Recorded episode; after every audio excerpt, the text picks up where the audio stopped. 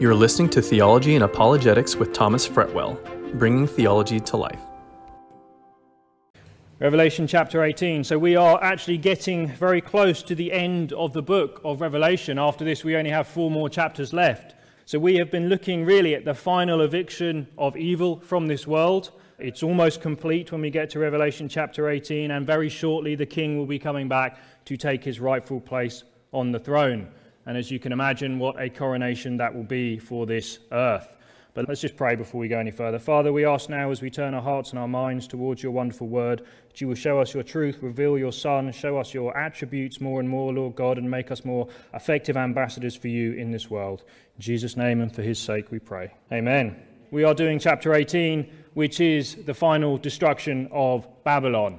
We've had chapter 17 and chapter 18 both deal with this issue of the overthrow of Babylon. We've talked quite a lot about it. This is basically the overthrow of Satan's kingdom on the earth in this final period of history. He's been trying to build this for so long, ever since the Tower of Babel, really. And in this final period of history, he gets his final three and a half years where the Lord has him, allows him, I should say, to do that. And then, very quickly, though, almost in the same period of time, a day basically or less, we see its destruction. And that is what we're looking at this morning. If you remember Babylon, we did the history, we went back to the Tower of Babel, we looked at the religious element of Babylon, we spoke about that, what it represents in the Bible, symbolized by that picture of the woman who rides the beast or the great harlot, and this is the idea of false religion. And we talked about the fact that although there are thousands of spiritualities and religions and whatever it may be in the world, idols, the Bible really only presents it as being two. There is Messiah, redemption through the Messiah, and then everything else is Babylon. There is the way of life, there is the way of death, or we could say there is Jerusalem and there is Babylon. They are really the only two ways. And now, quite literally, as we get to this final showdown, it is those two cities, Jerusalem and Babylon, that will be standing at the end where everything goes down. I spoke, my view is that Babylon the Great, although it is representing these things, it is more than that at this time. It is also an actual city that it will be in operation during this period of history, that will somehow be involved with the final government of the world at this time. So let's turn to chapter 1 and let's get reading. After these things, I saw another angel coming down from heaven, having great authority, and the earth was illumined with his glory. And he cried out with a mighty voice, saying, Fallen, fallen is Babylon the Great. She has become a dwelling place of demons and a prison of every unclean spirit and a prison of every unclean and hateful bird. For all the nations have drunk of the wine of the passion of her immorality, and the kings of the earth have committed acts of immorality with her, and the merchants of the earth have become rich by the wealth of her sensuality.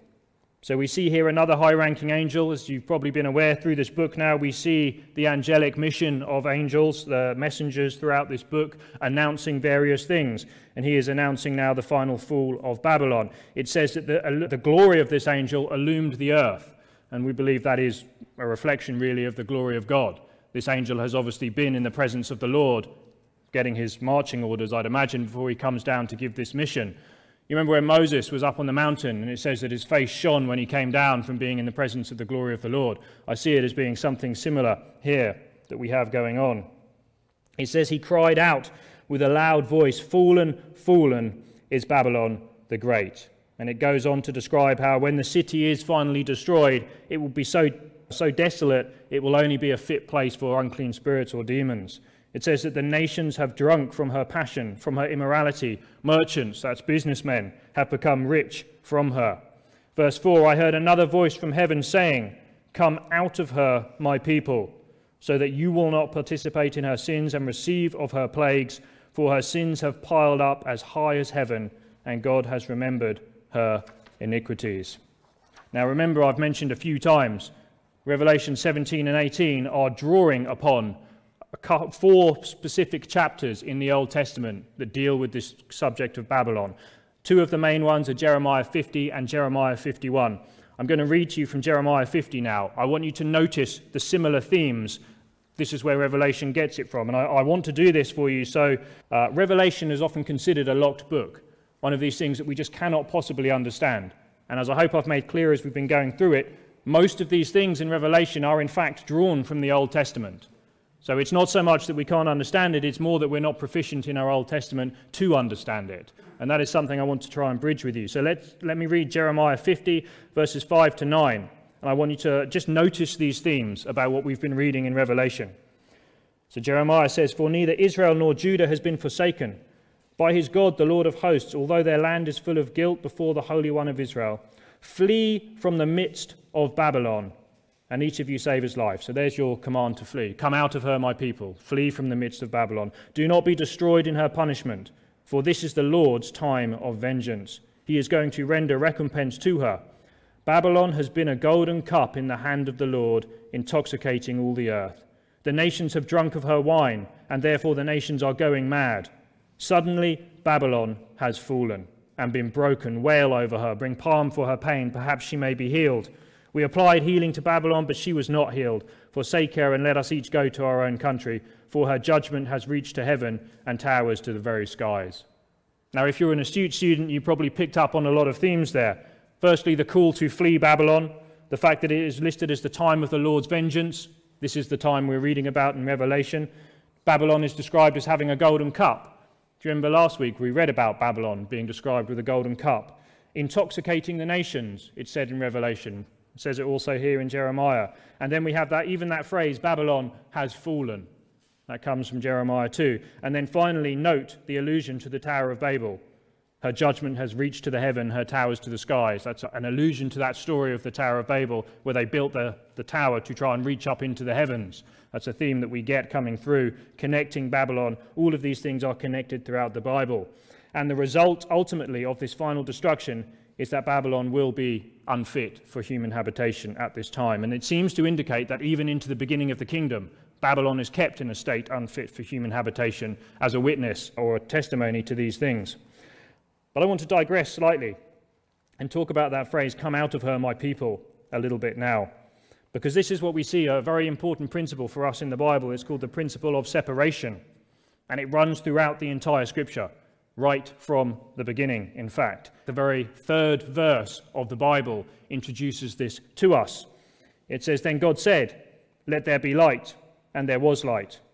And God saw that the light was good, and God separated the light from the darkness.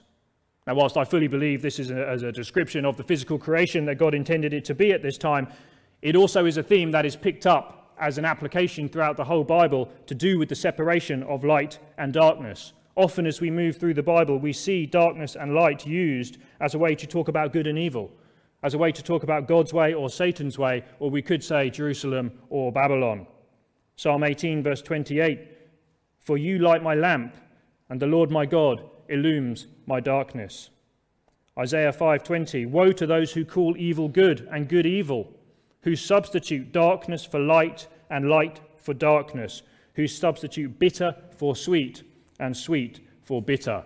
And ultimately, this was the charge against Israel in those days that they had actually become like the world. They had forfeited their special calling to be a separate, called out people that would stand out against the world, testifying to a greater reality, a greater God, and a greater future for all mankind. Instead, they had become like the world the things that God was calling good, they were now calling evil. The things that the world and Satan was calling good, they were doing the same. This is the background, actually, this whole theme here, to Jesus' famous statements where he says, I am the light of the world. Most people know that statement. It's, very, it's a very popular statement. Most people are not entirely sure what it means, except maybe in some sort of spiritual picture that God is kind of light in some way. And that's true in many ways, but it's drawing on this background it's drawing on this principle of separation from the world. Jesus spoke to them, saying, I am the light of the world, and he who follows me, you see the focus, he is the light, but the application is to those who are following him. He will not walk in darkness, but have the light of life. Those who have Jesus will not walk in darkness, or should not walk in darkness. John 12, 46, he goes on, I have come as a light into the world so that everyone who believes in me will not remain in darkness. And the point is, if you don't have Jesus, you are in darkness.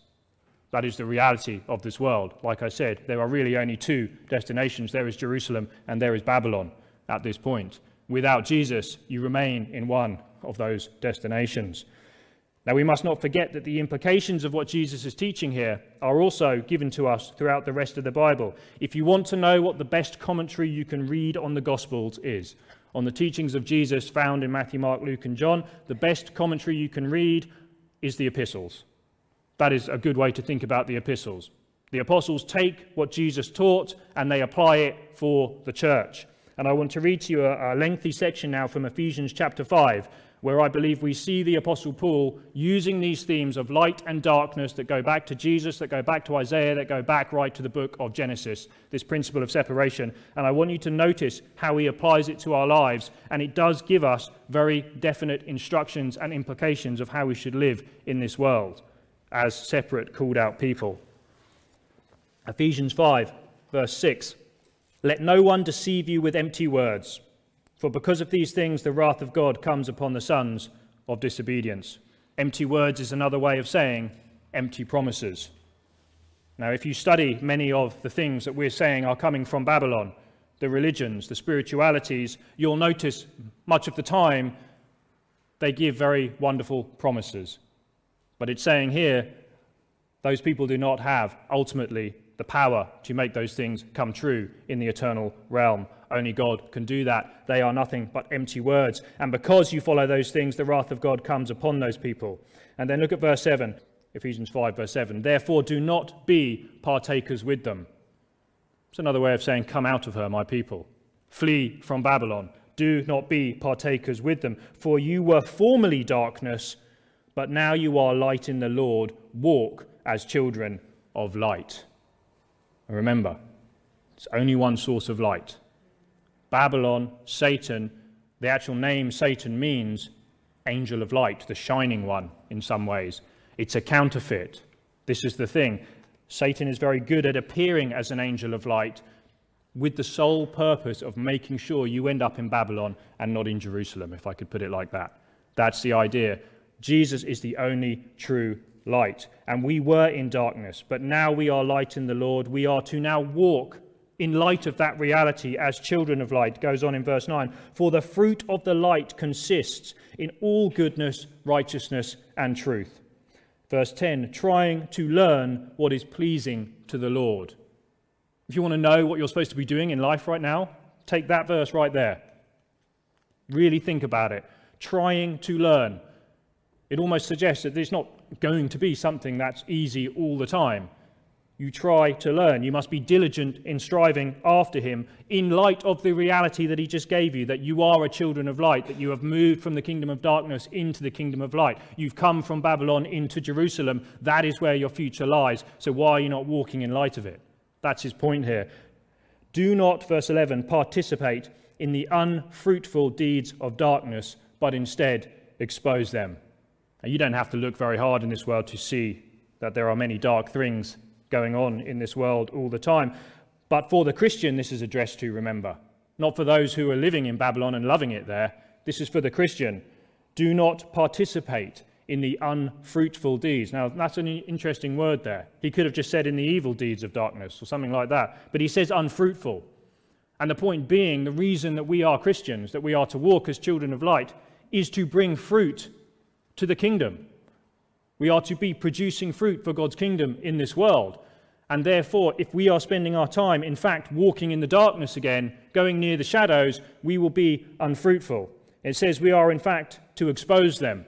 And how do we do that? Not by some self righteous moral high ground that we take. We do that simply by living for Jesus, reflecting Him. He is the one that has the, the moral high ground, the only one. He is the one with the authority, He's the one with the power. And it is by living His word that we get to see these things exposed. Verse 12 For it is disgraceful even to speak of the things which are done by them in secret. But all things will become visible when they are exposed by the light. For everything that becomes visible is light. For this reason it says, Awake, sleeper, arise from the dead, and Christ will shine on you. And I find that a fascinating statement here. He's talking to the church. He's talking to us who are here now, saved people. He says, Awake, sleeper, arise from the dead, and Christ will shine on you. Therefore, be careful how you walk. Okay, so this is another exhortation. He wants us to walk as children of light, trying to learn what is pleasing to the Lord. And now he says, Be careful, though, how you walk. Not as unwise men, but as wise It's very easy to come to the Lord, become complacent in what we've been given, are the blessings that we have, even with the grace of God and how wonderful it is, that we slip back into walking slowly and we end up heading back towards the darkness. He says, Not as unwise men, but as wise. Verse 16, making the most of your time because the days are evil. Again, that's another call and commission to the church to understand what it is to be an ambassador of Christ. Someone on this earth who represents that glorious kingdom of light that will one day fill the whole earth, but now it is here represented by those of us who are children of light, who are born again into that kingdom. That's the whole point. And therefore, this is quite a serious call that Paul is making here that we are to represent that and we are to make the most of our time while we are here because, in many ways, things are getting darker. And then, verse 17, he goes on So then, do not be foolish. That's a strong word. But understand what the will of the Lord is. Do not get drunk with wine, for that is dissipation, but be filled with the Spirit. What is his point with this statement? Being drunk with wine is a good example of being controlled by something else. His point is to contrast that we should be filled. The word there in Greek means to be controlled by the Holy Spirit. Therefore, we do what the Spirit wants us to do. Our lives are His. The Spirit will be the one that testifies and glorifies and points all things to the ultimate King, Jesus Christ, the one who will rule this kingdom of light. And He will use us in that regard. And therefore, the fruits of darkness, anything else that would control us, will only take away from that purpose. And when we do that, we've lost sight of the reality of what it actually is we are here to do. He says, We, filled with the Spirit, speaking to one another in psalms and hymns and spiritual songs, singing and making melody with your heart to the Lord. Always giving thanks for all things in the name of our Lord Jesus Christ to God, even the Father, and be subject to one another in the fear of Christ. For me, you can't get a better explanation of what it means to be a separate and called out people that highlights the differences between Jerusalem and Babylon, light, darkness in these two kingdoms. And really, there is only one king. There's the King Jesus Christ. But the kingdom of darkness has its king with a small k, if I could say that, through this age. This is what we've been studying in the book of Revelation. We need to understand this separation truth about Christ, about light, about darkness. And I believe even the physical creation is a testimony to this fact that God separated the light from the darkness in some way speaks to us of this truth. We should be careful how we walk. We need to be wise how we walk. Come out of her, my people. Again, remember the background for that statement is Jeremiah 51. Jeremiah 51 45. The Lord says to Babylon, Come forth from her midst, my people, and each of you save yourselves from the anger of the Lord. Exactly the same concept as Revelation. You see, God does not want his people to be influenced by Babylon by the system, by the religion, by the sensualities of that place. Now, whilst this particular instruction in Revelation that we're reading, I do believe, is related to a time in the future, I believe to any believers at that, that time, anyway, in the future, who haven't taken the mark, or the 144,000 maybe, who are in Babylon for some reason, whatever it may be, he's basically saying, Get out quick, Babylon's about to be destroyed. And we've seen this many times in the Bible, and I think even for us in the church age and for us personally as individuals every day, we can appreciate this principle. The call is to be separate, to be set apart. That's what being holy in that sense means, to be wise, to walk in the light. We actually spoke about this in depth a few weeks ago in, our midweek study in Isaiah now because the themes cross over so beautifully as Isaiah and Jeremiah feed into what we're reading in Revelation the principle of being set apart. In Isaiah, he warns the nation of Israel to stop making alliances with foreign nations. That's his whole point. They're not trusting in the Lord. Instead, they're going to the rich, the powerful nations of the world, trying to stop people attacking them by building alliances. And he says, stop doing that. It's the same thing building relationships, living in Babylon. In fact, they even went to, to these nations to try and get support. I read a verse. I'm going to read it to you again in context now from 2 Corinthians 6. You, should, you will all know this verse, part of it anyway, the first part probably. 2 Corinthians 6, verse 14. It says, Do not be bound together with unbelievers. For what partnership have righteousness and lawlessness? Or what fellowship has light and darkness? It's that same principle again there. What harmony has Christ with Belial? Or what has a believer in common with an unbeliever? Or what agreement has the temple of God with idols? For we are the temple of the living God. And just as God has said, I will dwell in them and walk among them, I will be their God, they shall be my people. Then look at verse 17. Therefore, come out from their midst and be separate, says the Lord. Do not touch what is unclean. And I will welcome you, I will be a father to you, you shall be sons and daughters to me, says the Lord God Almighty. Now, like I shared on Wednesday, most people know this verse simply as an application to stop getting into relationships with people who are not believers because they don't share your worldview, they don't share your passion, they don't share all of the things that should be the most important to you. However, whilst that's an application, I like to make the point that's not the whole focus. It's not talking about that, it's talking about any particular relationship or influence. You will notice that this is given to us in the language of the temple, the language of the ministry and service. That was the center of Israel. That's where everything happened. That's where everyone had to bring their sacrifice. That's where the priest would sing. That's where the priest would sacrifice on the altar. Ultimately, that's where the menorah was, the light of the world, the bread in the temple, right in the Holy of Holies. That's where the Ark of the Covenant was, where the, the blood had to be sprinkled on, and that's where the Shekinah glory dwelt. So when God says that we are the temple of the Holy Spirit now, he's making a play here. And his point is if you go back into Old Testament history, there were specific rules. You were not supposed to bring non Israelites, people who were not outside the covenant community, into the temple. It would ruin the service that goes on there. And his point is now you're the temple, the Holy Spirit dwells in you. Do not have any influences or relationships in your life that will ruin your ministry and service. That will ruin that ministry of you walking as a children of light in this world. And it's so easy for that to happen. We don't even notice it sometimes. The journey into Babylon can be much easier than we think.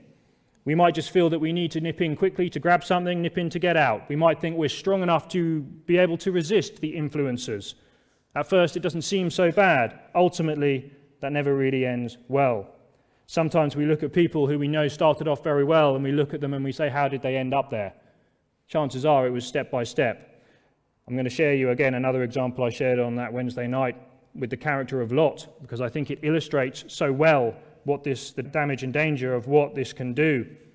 If you remember the story right back in the book of Genesis, Abraham, Lot, and Lot, his nephew, were together they both had loads of flocks. They were both wealthy sheep herders at that time, and like it was in those days. And eventually they got too large to be sharing the same piece of property, and they said, Well, let's split up together. And Lot went up to the hill. He looked over a bit of land that he said, I like that area over there. And he headed and he camped near a city called Sodom. He didn't go into Sodom at this point. It says specifically in the text that he went near Sodom even though he knew Sodom was renowned for its wickedness at this time on the earth. And then, as you carry on with this narrative, I want you to notice the subtle progression here, thinking about how easy it is to slip into these things. The next time we read of, of Lot, it's chapter 14, and it says, verse 12, they also took Lot, Abraham's nephew, and his possessions and departed, for he was living in Sodom. You see, he went near Sodom, stayed there for a bit, and then he ends up living in Sodom. And at this point in the narrative, the people of Sodom were actually attacked by a, a, group of kings who lived nearby them, and they took a load of people slaves, and Lot was included in that. And here's the other side that we've also seen in Revelation. Come out of Babylon, it says, lest you'll be caught up in the judgment that's about to come on her. This is exactly what Lot happened. He went near Sodom, he went into Sodom, and then he got caught up in the troubles that were going to come to Sodom. However, the Lord is merciful to him because he's of the family of Abraham, and God mercifully sent a way out. If you remember, it was Uncle Abraham that came to the rescue and defeated those people and re got Lot back, basically. And at this point, you might think, with such a near miss of being a slave in a foreign nation, being taken captive, he might think, I need to stop and readdress my life. I need to figure out what is going on. Why was I even there in the first place? This could have been avoided. But he didn't do that. And the chances are, you see, he'd already built his life in Sodom. He was living there. He had roots there. He had ties there. He'd probably built, he had his house there. He had his family there. He was out of danger, but he wanted to go back to Sodom. And for me, I just see us all over that with the way that we do that. Often we'll cry out to the Lord when something is wrong in our life, when we're feeling very down. But then, as soon as the storm has passed, so to speak, it's business as usual, and we're back doing the things that we do. This is what we see with Lot. He wasn't living in Sodom to try and be a godly influence. That's another line that you'll often hear. I want to be there so I can witness to those. Unfortunately, as while that may be well intentioned, it doesn't usually work that way. But he wanted to live here, I believe, because he loved it there and he had ambition to prosper there. The next time we see him in the narrative is Genesis chapter 19. And it says, The two angels came to Sodom in the evening as Lot was sitting in the gate of Sodom. Now, notice the progression here now. He was living in Sodom. To sit in the gate in the ancient Near East meant that you were one of the elders of the city. The gate of the city, the walls, the walled cities, was where the council meetings of our ancient cities would take place. It was a place of authority. He had ambition to prosper in Sodom. He rose up through the, la- the ranks to the top. And if you can imagine the sort of relationships he must have had to make to get to that position of this powerful industrial city at this time, he was a leading politician. And this is where it gets interesting. The Lord sent these angels to really tell him what is going to happen. Again, the Lord's mercy, just like he's doing in Babylon now. Remember, we've had the angel telling us what's going to happen, the plea for people to come out. This is kind of what's being pictured here with Lot. He sent his angels, and it seems that Lot kind of got the message. And the point I want to hone in on now is that Lot then tried to warn his son in law about the coming judgment. And it's a very interesting text in verse 14. It says, Lot went out and spoke to his sons in law, who were to marry his daughters, and said, Up, get out of this place, the Lord's going to destroy the city. And then it says, But he appeared to his son in laws to be jesting. They thought he was joking. Now, why? You, Lot, are talking to us about the Lord, a holy Lord of judgment, you're telling us this is true. They thought that was funny. They thought that was something to laugh about. And I've seen this many times if you've been in church any amount of time, you've probably seen this. Often we think that if we do the same things as the world, if we show that we can be comfortable in Sodom, yet at the same time think we are testifying to a greater reality and a greater world, when we do finally turn round and say something about the Lord to them, a Lord who is holy, who is righteous, a Lord who is loving, a Lord who lays down his life for himself, but a Lord who will ultimately one day judge evil, it appears to the world as if we are joking. They would say, if that were true, well, then you wouldn't be living here in Sodom. And that is the idea here. And that is a very important lesson. I think this is exactly what Paul is getting at when he says, Be wise, do not walk as the unwise, walking in darkness. This is the point. This is what Paul was arguing to the Corinthians. This is what the prophets were saying to the nation of Israel. This is what John is saying, I believe, here to his people in this future time Come out of her, my people. He goes on in Revelation again now, so that you will not participate in her sins, as in you will be influenced by that environment, and then you will receive the plagues, the judgment. You will get caught up in the judgment that you were not supposed to be there for. Do not get caught up in them, or else you will be caught up in the judgment which in our time in Revelation that we're reading is about to come very, very shortly. Now, I find that like that that scares me a little bit when I read passages like that because it, it's easy to come to church every Sunday, isn't it? It's easy to fall into the pattern of Christianity, to think what we're doing is just religion in some respects. We know theoretically it's not, but it's easy to fall into that trap. But when we read passages like this, we have to come to the very real conclusion that ultimately there is evil in this world. There is a conquering king who is coming. We are called, set apart, to be the ones that testify to the light as children of light. It is a privilege, a responsibility, something we do not deserve, we cannot earn, something that is gifted to us purely by the work of ministry of Jesus Christ and the Holy Spirit. And that is it, and that is why we do it. Because we know ultimately it testifies to a reality that one day will fill this earth and everyone will see, and there will be no more Babylon. Let's read what happens. Verse 6 back in Revelation.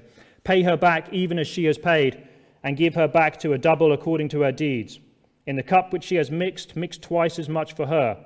To the degree that she glorified herself and lived sensuously, to the same degree give her torment and mourning. For she says in her heart, I sit as a queen, and I am not a widow, and will never see mourning.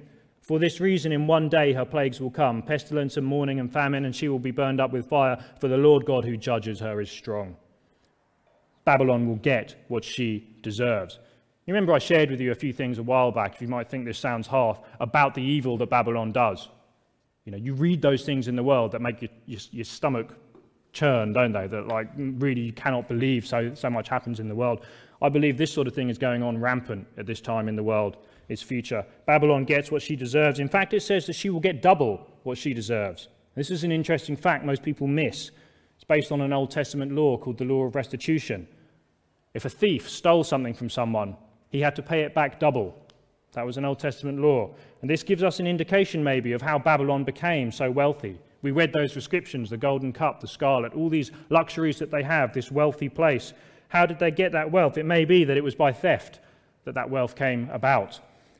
This is, I believe, remember, we're talking about a government, a system, and an economic system here, and a political system. This is not theft by ski masks and robbery. This is more likely as we've seen with the mark of the beast and buying and selling, this is probably theft by tax, inflation, devaluing currency, assets, taking control of infrastructure through regulation.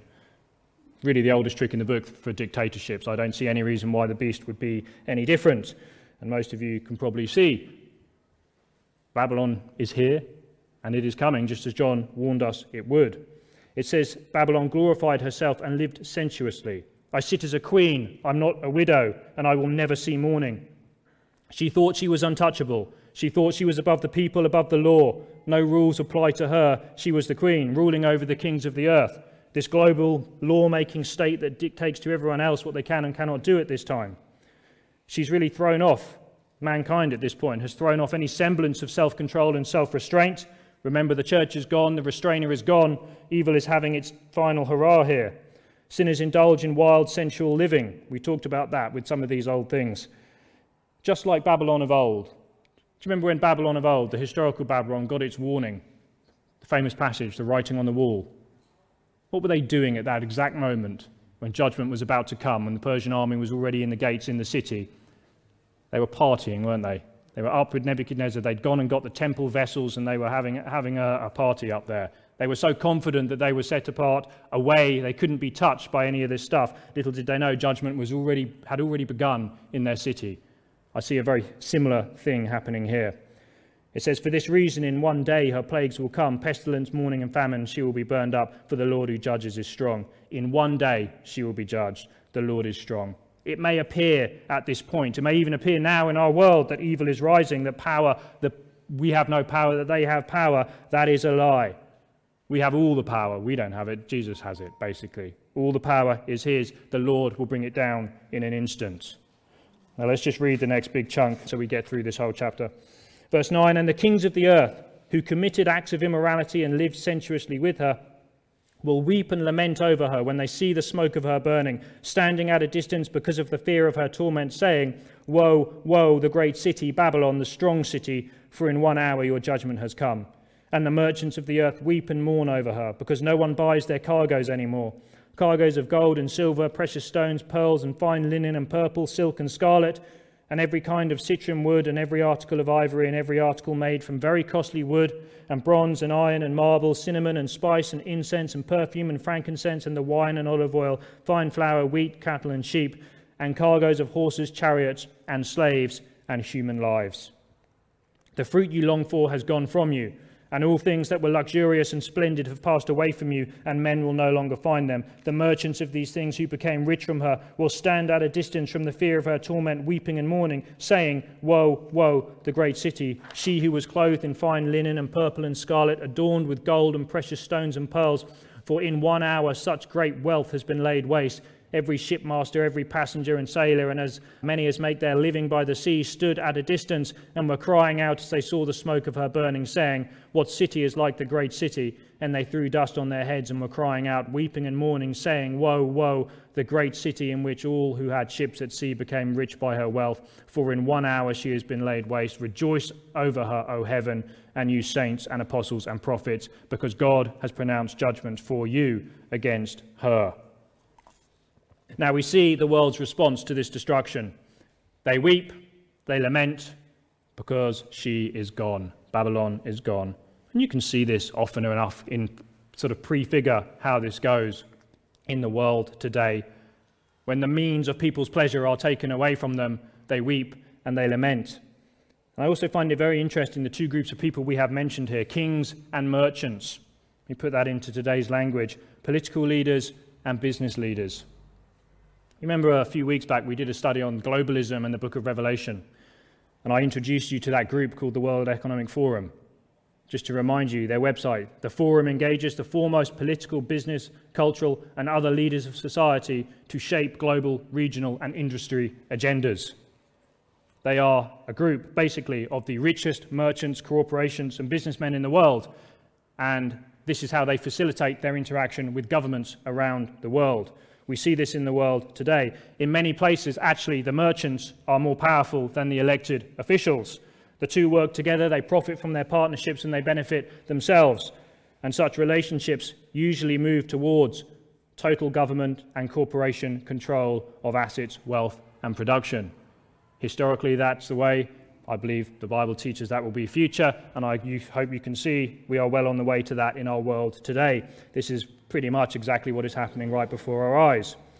The list here of all these items, they are luxurious items of the day. Whether or not they are analogous to what will be considered luxury items, I'm not a lot of people make big issues that I'm not particularly fussed about that. What I think you want to emphasize is that the point is that this city is a commercial center for trade of many, many sorts, and it probably owns most of the wealth of the world at this time. Yet it is worth noting one last particular thing that they trade slaves and human lives. Now, many people read this and they say, you see, this had to be fulfilled in the, in the first century with the Roman Empire. 60% of the Roman Empire were consisted of slaves. That's true. However, we've already seen the leaders of the world, a mix of politics and trade, moving in that direction. I don't see any reason why this has to be taken as historic. If you don't know, human trafficking is the fastest growing and second largest trade in the world today. And within 10 years it will probably be the largest. 150 billion pound industry a year over 27 million people caught up in that in some way or another as we speak today. And that's now. It's growing and remember we're still at a time when there is restraint on this world the church is still here. The restrainer is still restraining evil. We're talking about a future time when all that is gone and the Antichrist is literally ruling the world at this time. So I don't see any reason to not take that as being a continuation and a, the most graphic demonstration of what evil really does, as it always goes back to that point men are made in the image of God, Satan hates that. That's why we see the gravest crimes go against people who are made in the image of God. It's always that way on this world. Now, the world the earth dwellers, those who love and have chosen the darkness, they've chosen the pleasure and the pursuits of Babylon, the luxurious and the sensuous living, they weep and they mourn at her destruction. They chose this over their own soul. And now, in one day, in an instance, they have to see it go. It is destroyed, and they are left with nothing but the reality that they are on the wrong side. That is the reality that they have at this moment, because very, very shortly, the true king is going to break through those clouds and come, and they've got nothing left now. And again, as I read this, and I know we're talking of a future time, but it makes me think very seriously what should we be doing with our lives at this time? Because do we want to end up like those merchants in Babylon? One day it's all going to go. None of it's going to benefit us, none of it's going to take, take we can't take any of it with us, as we often hear it said. All that will remain is what is going into the Lord's kingdom. Therefore, as ambassadors and children and citizens of that kingdom, we must make sure our investments are in the right bank, if I put it like that, if you know what I mean. We are building in to that future. What is it we pursue? What is it we long for? What is it we search out? Are we maybe a little too comfortable living in light of Sodom? Are we living near the mountains of Sodom, looking over into it? We need to be very careful when we do because I'm sure all of us know before we know it, we might well be in Sodom. And the Lord will probably call us out as he does. Come out of her, my people. Flee from Babylon. Lot, get out of there. Abraham, get out of there. He did it to many, many people. Moses, get out of there. Often he'd take them into the wilderness, take them through hard times before, but that is the reality. And I think when we think like that, it gives us a real, uh, real understanding to search out what it is God has promised for us in this world. Because if we think that the pleasures of Babylon can for a second compare to the reality that awaits us in Christ's kingdom, we are deluded. Above all men on this world, we are deluded. You see that Babylon, they loved the gold, the merchants, the pearls, the precious stones. In a couple of chapters, we're going to read that gold is so unworthy of anything that you walk on it on the street in Christ's kingdom. These are things he created with the word of his mouth, but yet this is what the world treasures. That is a perspective we need to keep as we're in this world. Rejoice over her. Verse 20 now. Rejoice over her, O heaven, and you saints and apostles and prophets, because God has pronounced judgments for you against her. Now we see the contrast. Those ones who are weeping and mourning, and now we see those in heaven the saints, the apostles, the prophets, those who have denied themselves and followed the king in this age. And in this age, when we follow Jesus, we're following a king who ultimately does not have his throne yet. He has no glory yet on this world. There's no palace, there's no renown. All he had was a cross and a grave. He was despised, rejected of men, yet those who loved him were loyal to him. We will be the ones, those people will be the ones that come with him when he comes in all his glory, will be there at the inauguration of his kingdom, and will be there to witness the ultimate demise of Babylon and evil on this world. We will see him in the radiance, the full beauty and majesty and glory of the Lord. That will supersede anything that our flesh, our human nature might desire or want or think is what we should pursue in this world. Verse 21 Then a strong angel took up a stone like a great millstone and threw it into the sea, saying, So will Babylon, the great city, be thrown down with violence and will not be found any longer. And the sound of harpists and musicians and flute players and trumpeters will not be heard in you any longer. And no craftsman of any craft will be found in you any longer. The sound of a mill will not be heard in you any longer. The light of a lamp will not shine in you any longer. The voice of the bridegroom and bride will not be heard in you any longer. For your merchants were the great men of the earth, because all the nations were deceived by your sorcery. And in her was found the blood of prophets and of saints and of all those who have been slain on the earth. This is a graphic, final demonstration of the ultimate fate of Babylon the one who led so many into sin and away from God, a millstone cast around its neck and into the sea. Now, you might recognize that phrase. Sounds familiar, doesn't it? Remember, Jesus used the same analogy. If you make one of these little ones who is following me stumble, you're better to have a millstone cast into your neck and thrown into the sea. When you, when you put a stone around something, you put it into sea, you want it to disappear forever. Swimming with the fishes, they say, don't we? concrete boots, those sorts of things. It's the same principle here. That's how you get rid of something forever. What this is basically saying Babylon, everything that comes from it, is going to be destroyed forever. And this is the imagery that we have going on here. This is the imagery that Jesus was saying about those who would cause believers to stumble in that regard. So here we have the final demise of Babylon, the system of the beast, Antichrist's final attempt to be king on this world, it's all over, destroyed in one hour because the Lord is strong, the Antichrist is not. All that remains at this point now for them is to look up and see the return of the King and to realize that they are on the wrong side. The beast and his followers, knowing that, now take their final stand. Their city, their economy, their government, their trade, their assets, their wealth is destroyed. Whatever they have left, they now turn to fight the coming king. We shall see that in a little bit. But make no mistake, the King of Kings and Lord of Lords is about to break forth onto this earth at this time. The next chapter that we will study, Revelation chapter 19, is probably the most awesome chapter, really, in many ways, in the entire Bible. That is the second coming of Christ. Everything that we've been building up to in Revelation now is about to come to fulfillment. He is about to come, and no one will stand except those who are born into his kingdom. Amen. You've been listening to Theology and Apologetics. This podcast is supported by your generous donations. To help us continue to bring you great content, please visit our Patreon site at patreon.com slash theology and apologetics. If you've been blessed by this podcast, please leave us a review and remember to connect with us on social media. For more resources, please go to theologyandapologetics.com. Thanks for listening.